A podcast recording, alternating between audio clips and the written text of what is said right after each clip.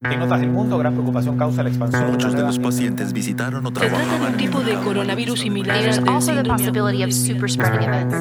caso. Bienvenidos a Coronavirus, lo que tienes que saber, la versión podcast del newsletter de cada tarde de la tercera, una producción de Crónica Estéreo. Es miércoles 22 de abril. Tras el llamado de atención de Ricardo Lagos, la oposición advirtió que la estrategia de la nueva normalidad para combatir al coronavirus podría reactivar las protestas surgidas después del estallido social de octubre. Parte de la centroizquierda considera que iniciativas como el retorno paulatino de los funcionarios públicos a sus puestos de trabajo o el regreso a clases proyectado para mayo, además de poner en riesgo la vida de las personas, podría provocar un nivel incontrolable de molestia ciudadana. El diagnóstico opositor se hizo en momentos en que el país registró 13 nuevos fallecidos por COVID-19, la cifra más alta desde el inicio de la pandemia en Chile. A su vez, en las últimas 24 horas se registraron 464 nuevos casos, por lo que el total aumentó a 11.296. En cuanto a las víctimas fatales, estas alcanzaron las 160, es decir, 8 por cada millón de habitantes. Y mientras el gobierno intenta afinar la mejor estrategia para aplanar la curva, por tercer día, diversos personeros debieron salir al paso por el rol del ministro Jaime Mañalich en la polémica por la donación de los ventiladores mecánicos desde China, sus dichos respecto de la prensa y sus declaraciones sobre la suspensión de clases.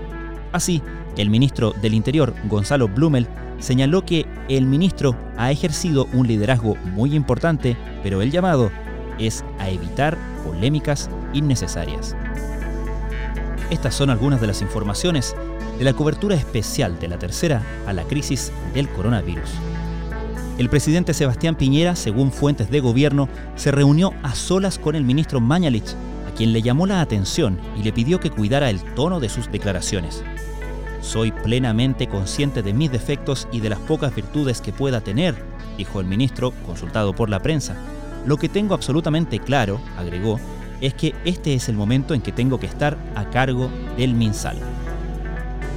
En 51 días de pandemia, las personas fallecidas a causa del COVID-19 ya superaron a las que murieron durante todo el primer año a causa de la influenza, el año 2009. Hablemos de PIC y de olas. En los últimos días, autoridades de salud y miembros del Consejo Asesor COVID-19 han incorporado el concepto de olas en sus discursos para referirse a la situación del brote. Así, va quedando atrás la definición de un pic único de la enfermedad, mientras los expertos aclaran que lo más preciso es asumir que tendremos oleadas de contagios hasta que no exista una vacuna.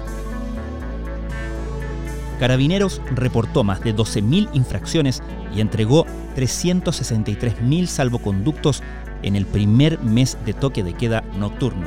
En Sudamérica, en Perú, Ecuador y Bolivia, rige una medida similar a la de Chile. La tradición musulmana que comprende el ayuno desde el alba hasta el anochecer, con oraciones y cenas en comunidad durante un mes, este año está en peligro. El Ramadán, que comienza mañana jueves, no podrá contar esta vez con las grandes concentraciones durante las noches en las comidas que rompen el ayuno, ni tampoco con las oraciones nocturnas en las mezquitas. El mes más sagrado del calendario islámico se verá limitado por la aparición del COVID-19.